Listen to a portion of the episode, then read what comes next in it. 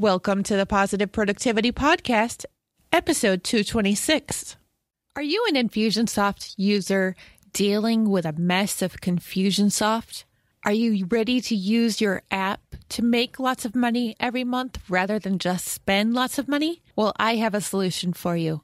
Head on over to Kim Infusionsoft dot com to find out more about my strategy program, which can help you take your business to the next level using your Infusionsoft app. Again, that's Kim Infusionsoft dot com. The Positive Productivity Podcast was created to empower entrepreneurs to achieve and appreciate personal and professional success. I'm your host, Kim Sutton, and if you're ready, let's jump into today's episode. Welcome back to another episode of Positive Productivity. I'm thrilled that you are here listening today, and I'm thrilled to introduce our guest, Matt Miller. Matt is the owner of School Spirit Vending. Matt, thank you so much for joining us today. Oh my gosh, can you hear that? I'm having trouble talking. I need more coffee. I'm thrilled that you are here. Would you mind sharing a little bit of your backstory with the listeners and let us all know how you got to where you are today?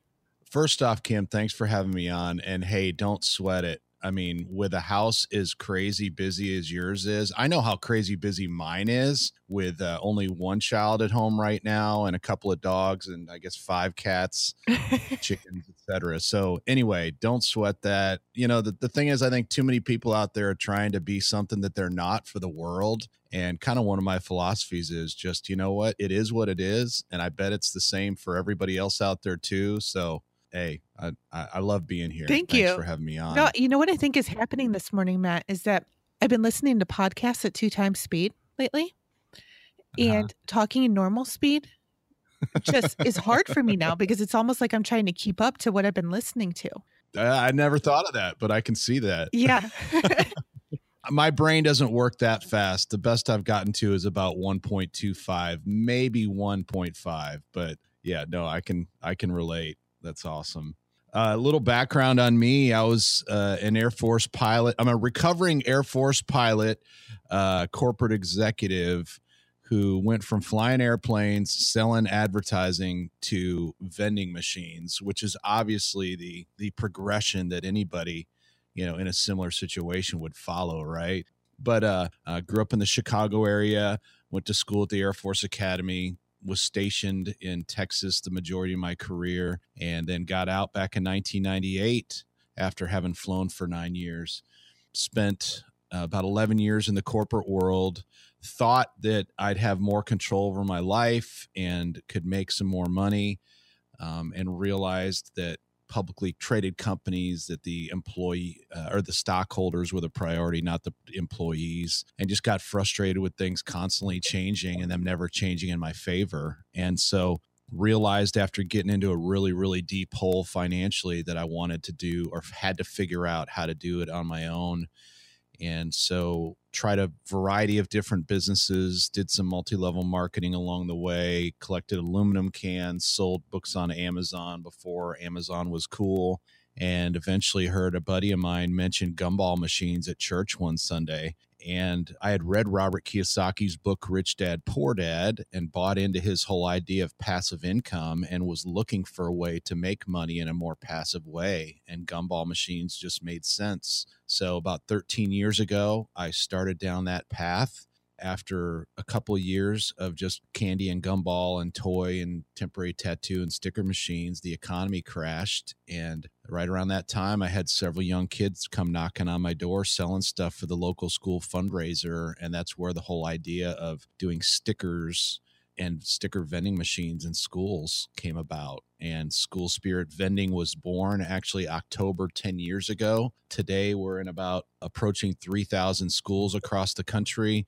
Uh, we've got a franchise team of one hundred eight or one hundred nine families across about forty states, and I head up a sticker machine franchise. That's incredible. I never really thought about that. And my kids are constantly asking, you know, can I have money for, can I have money for, can I have money for? And it's always, if it's not snacks in the lunchroom, it, it's school memorabilia. I'm going to have to ask them when they get home if, if you're in my school and if you're or in my school district, and if you're not, you'll get a message from me later. And some money. Yeah, we've got a we've got a whole team up in your area, so or in Ohio. So anyway, you never know. If we're not, we I'm sure there's somebody there that could. Yeah, absolutely, and especially in Ohio. I mean, not that it's not everywhere, but I, from what I can see with my kids in the local community, school spirit is so huge here. I mean, not that it wasn't in my high school.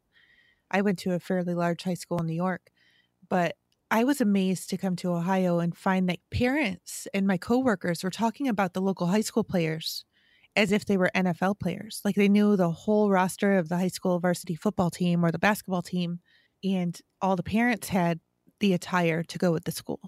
And that just wasn't a thing. Right. Maybe it was just when I was growing up. Maybe it's different now, but at least here in Ohio, and I'm sure it's similar in Texas because I know how, especially football is down there. Maybe I'm generalizing, but it's huge here. You do not interrupt a high school yeah. football weekend in Ohio. Yeah. My father-in-law went to Ohio State, and man, every time there's a game, the family knows about it. So uh-huh. I can completely relate. Yeah, that was a whole nother learning curve for me. Don't don't try to contact any of my coworkers when Ohio State's playing. I have still not watched a game, and I've been here for fourteen years. That's okay. I actually went to college in Chicago, and I would hear about the Air Force Academy. Is that is that a un- university level? Can you share more about the Air Force Academy? And I have a reason for asking. Yeah, the Air Force Academy is uh, the Air Force's equivalent to like West Point in Annapolis. It's a military college. It's a four-year degree. It's essentially a full ride scholarship, you know, to the academy in exchange for, at least at the time, it was at least five years commitment to the government afterwards as an officer in the military. That might have changed because I've been out for quite a while. But anyway, it was an incredible place. I had nobody in the family with a military background, but I wanted to go to school away from home, and it was my way to do it. And so I did, and, uh, you know, dealt with the military stuff the first year and all the stuff you hear about basic training and, you know, all the, all that kind of stuff. And then eventually found my place and got and settled in and, and really enjoyed my time there and my career in the Air Force for the most part. So my husband is a Air Force veteran. However, he did not go to the Air Force Academy. He, he enlisted on nine twelve and then wow. served his, his time. However, he was not college educated when he went in. And he was not college educated for more than a decade after he got out. And the shift for him, the transition, maybe I should say, from being in the military to, quote, normal life afterwards was a little bit bumpy. He's a really hard worker, but the transition was really hard. And I know it's really hard for a lot of people. Was it hard for you after you got out? Or do you think that the Air Force Academy prepared you really well for the transition back into civilian life? Well, it didn't prepare me well for the transition back. You know, the, one of the challenges with the military is Uncle Sam kind of teaches you that, you know, everything's going to be all right as, as long as they're there with their arm around you the whole step of the way. And so, so many people get used to that. They get used to, you know, the medical benefits. They get used to, you know, this quote unquote security of all that. And, and then to step out in, for many, it's difficult. Now, I had no idea what I was going to do when I got out. I went to, I think three, if I remember right, different junior military officer hiring conferences uh, with companies that they specialized in finding careers for guys like me out of the Air Force. I did sixty interviews over the span of a couple of different months to finally figure out what I wanted to do. I did a ton of reading and research, trying to figure it out. And it was a process, but I knew that's where I wanted to go. I knew I wanted to ha- have more control ultimately, and knew that I could get paid more money as well for my skill set. The biggest challenge for me, believe it or not, was most of the companies were questioning whether I would actually stay with them because they thought that everybody wanted to be a pilot their entire life. And here I was walking away from that, you know, to start a corporate career that had nothing to do with flying. And so my biggest hurdle was convincing the people doing the interviews that, hey, I, I get your concern, but I, I don't want to go back to that. I've been there, done that, got the T-shirt, and I'm ready to move on. And I have not sat in a cockpit since ninety-eight when I got out. But that was my biggest struggle, believe it or not, is convincing them um, to give me a shot. That's really fascinating. I mean, I have my degree in interior architecture, and the reason I moved to Ohio was because I was designing schools here. But when the economy tanked in two thousand eight, the bond issue stopped passing. So the funding wasn't coming in to do the schools, and the architecture firms couldn't pay for the employees. So I lost my job. But I went out on so many interviews, and people just assumed I was going to leave too. But in Ohio, the market for interior architecture, interior designers is not abundant. And I had to do some convincing myself. My husband, actually, when he got out, he had been a structural Air Force maintenance. I'm probably saying it all wrong, but he was working on the the steel or the, a plane got shot and he would patch up the hole is basically. Gotcha. Okay. And he actually loved it, but he was injured. He, he was sitting there. And this is something that so many entrepreneurs can face as well. We can be sitting at our desk all day, looking at the same task, working, working, working, working, and realize ten hours later that we haven't gotten up all day. And there was one of those days that he he realized that he had been working on this one piece of sheet metal all day, and he went to stand up and he actually ruptured a disc. So it, it changed his life forever. But the transition was especially rough because he didn't have the skills to go forward. So he went back to what he always knew from growing up. His um, family was predominantly blue collar. So it took a lot of years and lost jobs and everything to realize that there was a world of opportunity out there. And I know that's something that a lot of a lot of vets and even not vets sometimes forget about, is that there is assistance out there. And I'm not, I know this is not necessarily the topic of our conversation, Matt, but when we're struggling, there are resources out there and we can't be afraid to use them, whether it be no doubt. Uh, V A disability benefits, or he ended up using his post nine eleven and G I Bill to get his degree. Or if we're struggling in welfare and food assistance, don't mean that you are not a good person. And it doesn't mean that you're sitting on your behind watching T V all day. It just means that you need a little leg up. So that's not at all where our conversation, I expected our conversation to go, but you know, positive productivity, it goes where it takes us. Anyway, listeners, I'm just trying to say, if you're struggling, don't be afraid to ask for a leg up. How did you go from starting School Spirit Vending to working into a franchise model? How difficult was that, and how long of a journey was that part of the process? We started franchising two and a half years ago, so we have not been doing it that long. One note that I think what might have some value for your audience is in the last several businesses that I have started, I have had people come to me asking if they could either be part of it or if they could be a customer. And in both of those cases, that's when I realized, okay, I may be onto something. So here I was, it was me and a couple of buddies that I had run the idea by here ten years ago when we started this thing. And I invited one of my friends to hang out with me at a P T A event outside of Dallas. He lived a couple hours further out in the country, and he came and spent a day with me on Saturday, just hanging out because we hadn't seen each other in years. And the business didn't even come up. I was just there working the table and answering questions of P T A moms and, and administrators and everything coming by. So James left, and about a week later, he calls me. He says, "Matt, I know we didn't talk about any of this while I was there. We were just hanging out." He said, "But I want to do what you do. Will you let me?" And that's when the light bulb came on. He helped me figure out, you know, what would be a fair royalty and all that kind of stuff, or licensing fee to teach people. And so we started with a distributorship model for the first seven and a half years or so. And we slowly grew as friends or friends of family or, or others heard about us. And then I had hired a business coach several years ago, and he and I were working through things, and he challenged me to step up my game as far as growing the business and finding more people that could be a part, et cetera, because there was a lot of schools around the U S that we weren't in yet. And in doing my research, I found out that in a lot of the states we were not doing business in yet, there's a lot more restrictions for business opportunities, and that being a franchise was really going to be the way to go. So at that point in time, not having any money in the bank and not knowing anything about it, we hired a franchise attorney and put things together. The business model has stayed very much the same, Uh, many of our former distributors transitioned over to being franchisees, or most of them did. And so for two and a half going on three years, that's what we've been doing. It's been amazing, though, because it's opened the doors to a lot of parts of the country that we couldn't have done business in before. We've got a huge team in California now. We've got a huge team in Ohio now. You know, we're growing very, very quickly in much of the Northeast and out West. And it's just, it's an exciting time. But I didn't have a clue about any of that stuff when I started those conversations a little bit over three years ago.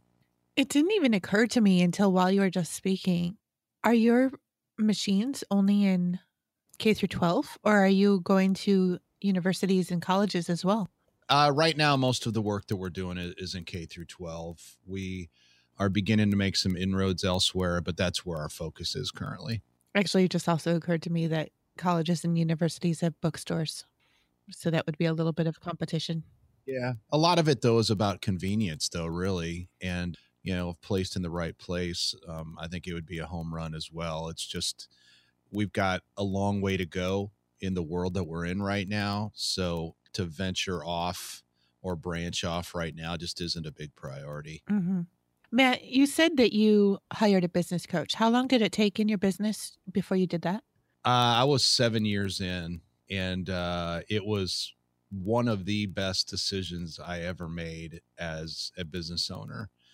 I started attending conferences and that type of thing because I knew that I needed to grow. You know, the speed of the group is determined by the speed of the leader, and I wasn't growing mentally. Therefore, the team there for a while stagnated as well, and I knew the only way to change that was to change what was going in my mind and getting around people that could help make me better and that I could learn from. And I ran into him, a guy by the name of Aaron Walker, at a Dave Ramsey event in Nashville a little over three years ago. And, and that was a complete and total game changer for me. He's a multi, multi-millionaire, bought and sold, I don't think, eight, nine businesses in the last thirty-five years of his life.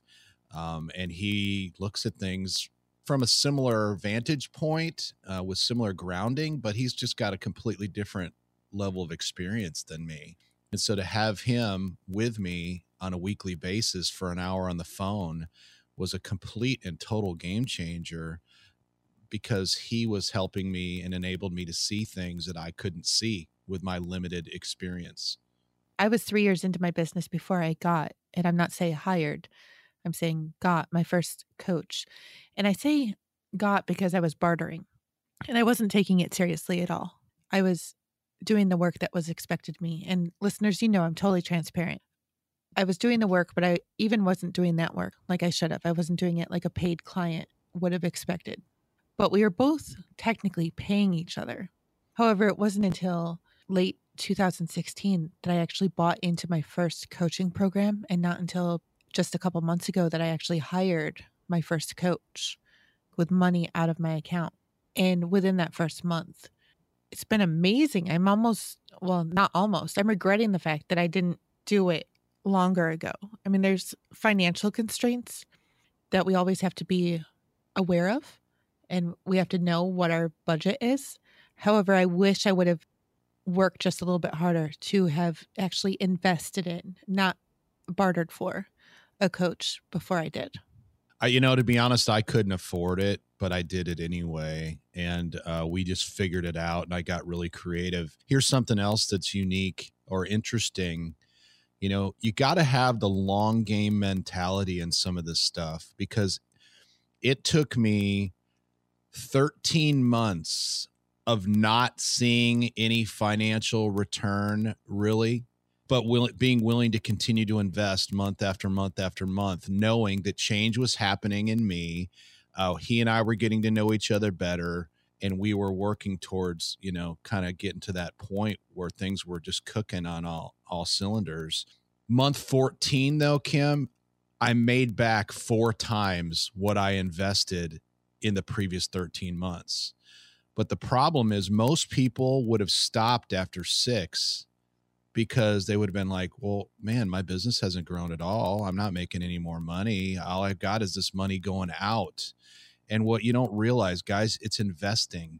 And, and quite honestly, there's no better place for you to be investing than in yourself. So in my opinion, that should be a priority for everybody in some way, shape, or form. You know, for some reason, coach at professional athletes and C E Os and all of them have coaches, and it's perfectly normal for them. But us as average Americans don't, and in most cases, and you know, we're we're selling ourselves short, and we're missing out on so much just because we're limited to our own belief system and our own thought process, instead of having others around us to help pour into us. I'm in a mastermind today that serves in a similar capacity, though not quite as intimate, and have been part of that for the last three years. And so today I've got a board of directors informally that I meet with every week for an hour on Zoom in a video conference format. We're living life together. We're learning from one another. You know, there's always nuggets that I take away every single week. And of course, those that I can provide from my experience as well. But in both cases, they're completely game changers. I love the fact that you brought up that you stuck with it, because I had so many products that I threw together. That's the best way I can put it. I threw them together as a way to make money, and I launched them. And when they didn't sell anything, I gave up. Now, there were two problems with that. I threw them together because I was chasing income and not impact. And I know there's times when we have to bring in income. We have to do what we have to do so that we can keep food on the table and the power on and all that. However, I gave up on them. And it's sort of a red flag to our audience that we don't care when we just drop it. And that has drastically changed in my business in the last couple of years. For the first time in the span of my business, I've actually stuck with products for more than a month, even though they're not completed. Listeners, you've heard me talk about my book, Chronic Idea Disorder, and my planner. They have been works in progress for over a year now, and I'm still not done, but I'm not giving up, because just as you said, Matt, we just have to keep on going because it's out there. And when we know, could you feel it, Matt? Even though you couldn't see it, could you feel that it was coming? I hoped, especially with my kids getting older and at that point in time, approaching college years, I had hoped that it would. And, you know, but, and it slowly but surely came together. The, the thing that I've had the benefit of that is a little harder to see in the, in an online world or, or a, uh, a world like you're speaking of, is the fact that I knew that every machine that got put out there was worth X on average. So if we just kept adding machines, you know, just multiply that number X by those number of machines. So I knew it would eventually happen. I just didn't know when. And I just had to be really, really, really patient, and quite honestly worked my tail off for years to get there. You know, there was times when I was, I was working full time as an ad executive.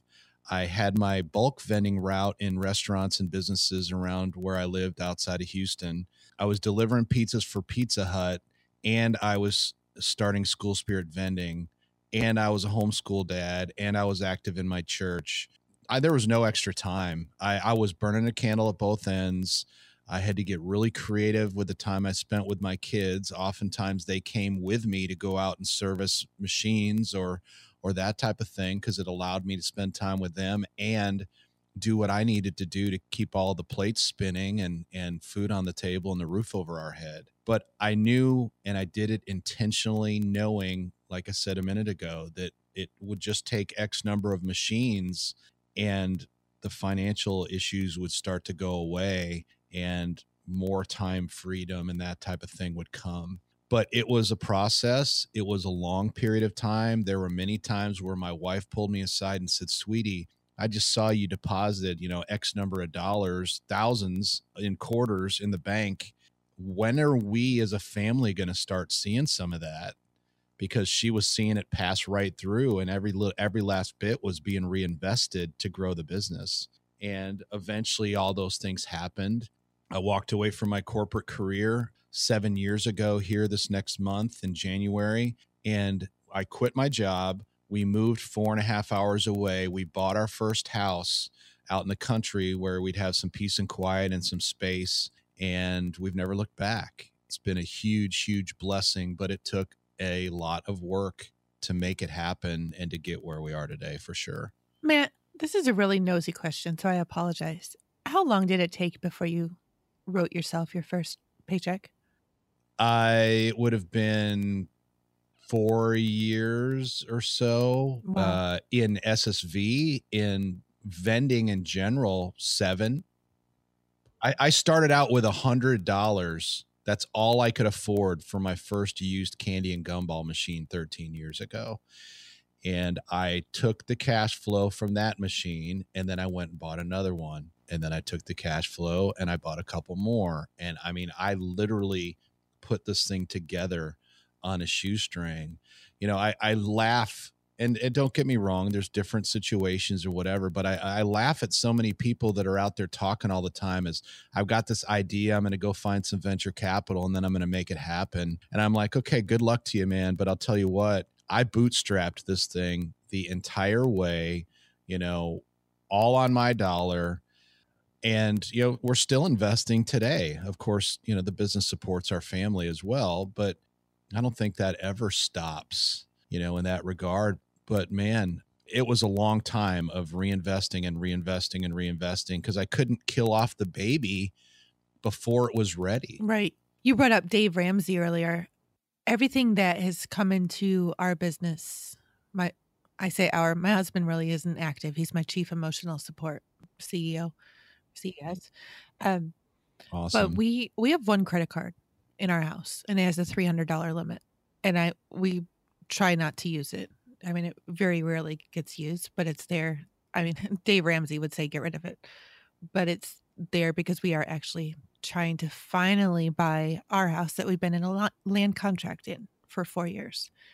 So for our purposes, it helps the credit score, but I totally get whatever comes in, you know, has to be reinvested. So the money hasn't always looked as great as it did on the profit and loss or on the P and L. I mean, a great amount of money has come in, but a great amount of money has also gone back out to be building and growing and getting better software to be able to free up some of my time and build the team to free up more of the time. So I totally get what you're saying. It's been a struggle, but it's been a fun struggle. I look at it as I'm climbing a mountain, and the closer that I get to the top, it's going to be steeper. There's going to be newer challenges, different challenges, but it's definitely an interesting trip. I'm not going to say fun because sometimes it's not fun, but as long as we enjoy the trip and can laugh at things like bloopers and tech glitches, then it's definitely worth the journey. If you could do anything, sorry, go ahead. It, it's just, it's so fulfilling and it's a lot of work. And I think one of the struggles that many in society have today is, is we, we have this microwave mentality. I see it in my kids today. You know, I still like to listen to terrestrial radio some when I'm in the car, but man, when they're driving and they're in charge of the stereo, the minute that a commercial comes on, they're flipping to another channel and it drives me nuts. But, you know, today with Netflix and with all the on-demand T V and podcasts and on-demand everything, everybody's attention span is about thirty seconds. And a lot of that thought process translates into business as well. And people think that, you know, they can just roll over and, and put a website up and be sitting on a beach with a laptop in, in days. And it's not true. That doesn't exist. The only real secret in anything in life is work and working hard for an extended period of time if you want something that's going to last. You know, we we joke about or talk about the tortoise and the hare, that children's story that we all read when we were growing up. And we all want to be the hare, but the tortoise won the race. It wasn't flashy, wasn't glamorous, and he just took his time. But the reality is he won. And I think the thing that's enabled us to have the success that we've had is I have been the tortoise, and there's not a whole lot of accolades. Most of that work is being done behind the scenes that nobody ever sees or knows about.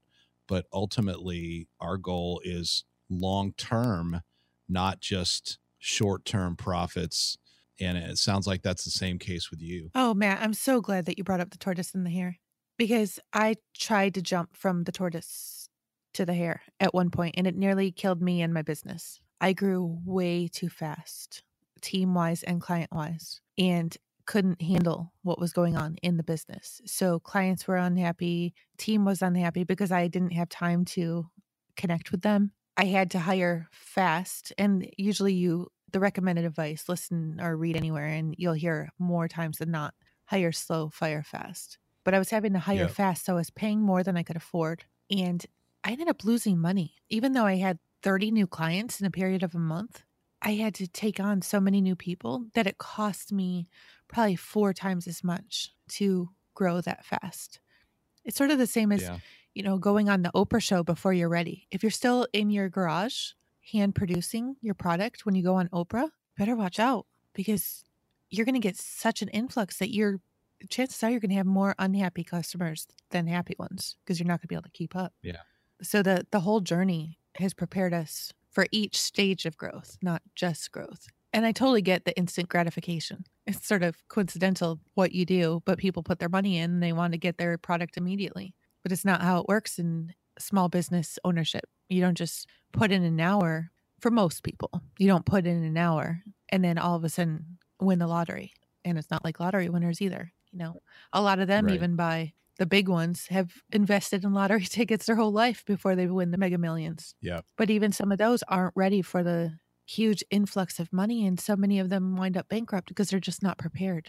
It's it's a mental thing as much as anything else. And if you're not prepared, you will squander it. And you know, that's that's oftentimes why second and third generations of successful business owners, you know, end up destroying all that their, you know, father and mother or grandparents or whatever put together, because they didn't have the struggle, which means they don't have the thought process and the frame of reference to handle the business when it ends up getting to where they're leading it. And it's not their fault, but you know, there, there's a lot to be said for that, for sure. I'm glad you brought that up too. You have three children. Do you see any of your kids working in your company or taking it over?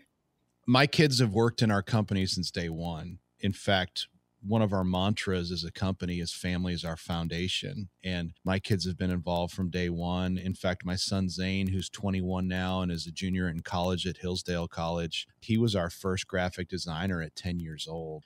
And since we do custom stickers and custom sticker designs for schools, there have been thousands of those designs that have been done over the last ten years. And Zane has probably done at least half of them.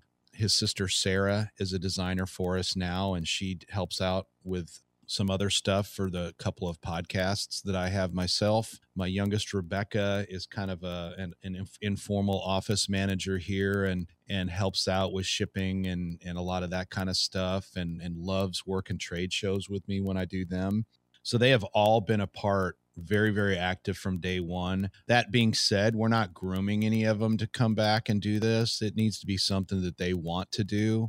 I, I don't believe in, in, in charting their course for them. You know, that's ultimately up to them and God where they feel led to go. So we'll have to see about that. But we have definitely leveraged being entrepreneurs in the education of our kids. And they are so much further along in certain areas of their lives because of the environment that they've grown up in, for sure. Matt, I'm actually in Cliff Ravenscraft's Next Level Mastermind. Are you familiar with Cliff? Uh, I took his course two and a half years ago, uh, Podcasting A to Z. Cliff is an incredible guy. I run into him at conferences throughout the year. And yeah, Cliff is amazing. He was in his family business. He was doing insurance sales, right. and he was amazingly good at it, but it just wasn't where the passion was. Right. And then he got out. Listeners, if you're not familiar, along with Matt's podcast, definitely check out Cliff's podcast. But it's been, last night he actually did a Facebook Live. I'm not going to date this, but I will put a link to the live in the show notes, which, by the way, you can find at thekimsutton.com forward slash 226. And Matt, he was talking about how the first year of his business, which was maybe just a little bit after you started yours, I think he made maybe eleven thousand dollars, and it was a struggle. He said he was talking about how he and his wife would alternate months of when they would break down crying just because of frustration. And I totally get it. It's never my husband crying though. It's always me. But he persisted, and he saw that month when it doubled. And then the next month, the income doubled again, or no years, sorry. The next year it doubled, and then it doubled again. And it, he kept on going, and it kept on going. And he hasn't consistently doubled every single year, but there reached the year, I think he said two thousand fifteen, where he was actually able to take the majority of the year off. Yeah. or he did a couple sessions of Podcasting A to Z, and his income actually stayed level for that whole year, even though he was outside of the business. He was actually focusing on his health, which is amazing that he could take the whole year off and focus on getting in better health for himself. And now he's back at it and he's seeing the growth again. And it, it's such an inspiration. Listeners, if you haven't heard anything this whole podcast, Matt, I don't mean to speak for you, but I think persistence is key and a coach is key. No doubt. Matt, you brought up your podcast. I'd love if you could share more about that with the listeners. Yeah, about uh, I actually had dinner with Cliff Ravenscraft at Social Media Marketing World. This would have been two and a half years ago, I believe, after the conference was over out in San Diego. And uh, he mentioned, I didn't know him at the time. I had seen him speak that week, but uh, anyway, we talked and he mentioned his course and he mentioned that he had another one coming up in about a month. And I had been thinking about podcasting for our franchise team. Um, so actually I have four shows, believe it or not, but two of them. Oh my gosh, how do you manage that? Two of them are private. Two of them come out once a week, each of them, and they're only for our franchise team. And they talk about what we do internally. I bring on external guests as well as interview our successful franchisees, share best practices and all that. So that was the main motivation behind it to begin with. But then I realized in the school fundraising space that there was nobody talking to all the different companies that were out there like mine and giving them a forum to go deeper into what they do and how they do it. So I started what's called the School Zone School Fundraising Ideas Podcast two and a half years ago. And we're, we're approaching one hundred episodes, I think, if I remember right. A month ago, though, I started a show that I'm most excited about called Sowing Seed. Uh, the Sowing Seed podcast, uh, sowing seed dot net. And in it, I talk about faith, family, farming, and financial freedom, all the things that I'm passionate about and that really are my focus in my life. And the episodes, right now it's twice a week. I, I think I'm going to come out three times a week here shortly. And the goal is for me to actually be an Alexa briefing here on the Amazon Echo here after the first of the year. So hopefully that'll be set up here by the time uh, this goes live. But anyway, they're just short five to seven minute episodes. It's just me. There's no interviews. And it's just me talking about life and my perspective on things. And I'm just, I'm really enjoying it. It gives me an opportunity to share my thoughts on things that I've never had a chance to, to really talk about before. And instead of just purely talking about vending or fundraising all the time, it, it gives me a lot more freedom to talk about the things that are important to me outside of those. We raise chickens out here. We've, we've got a huge garden, so I can talk about the farming aspect and, and all that of homesteading. Of course, I can talk about the family, can talk about financial freedom and business, and then, of course, talk about my faith, too. So really, really, really excited about that, really enjoying that portion. And within the next year or so, that'll be the foundation for a book and and some other things, hopefully, as well. Matt, please share the name one more time. And listeners, again, it will be in the show notes at thekimsutton.com forward slash pp226. It's called Sowing Seed, not seeds, but seed. Sowing Seed podcast at sowing seed dot net or on iTunes. Awesome. I have to clear out some room on my Mac because it's absolutely full of podcasts right now, but I will be one of your next subscribers. I'd love it. That'd be great. I mean, quite literally, my Mac screams at me every time I move the mouse. In fact, something I can send you, Kim, when we're done, is I've started using, are you familiar with what a chat bot is? Yes, actually. Well, actually, you have a chat bot on your website, I do. Now that I think about it. I set up, or we've got a chat bot as well. It's called Pete the Podcaster, and I'll send you the link. It's it's pretty cool technology, and it's letting people see how that they can subscribe and see how they can uh, follow and, and leave reviews and that kind of stuff. And that's my me dipping my toe in the water uh, with that technology as well. It's pretty cool. Matt, totally off topic, but I want to thank you for bringing that up because I just remembered, listeners, when you uh, activate a new credit card, you always have to remember to go back and update your credit card number, all the places that it's being used. And my PayPal card pays for my chatbot. And I just remembered that I got that notification that it was about to be disconnected because I hadn't updated with the new card number yet. Positive productivity does not always mean perfection by any means.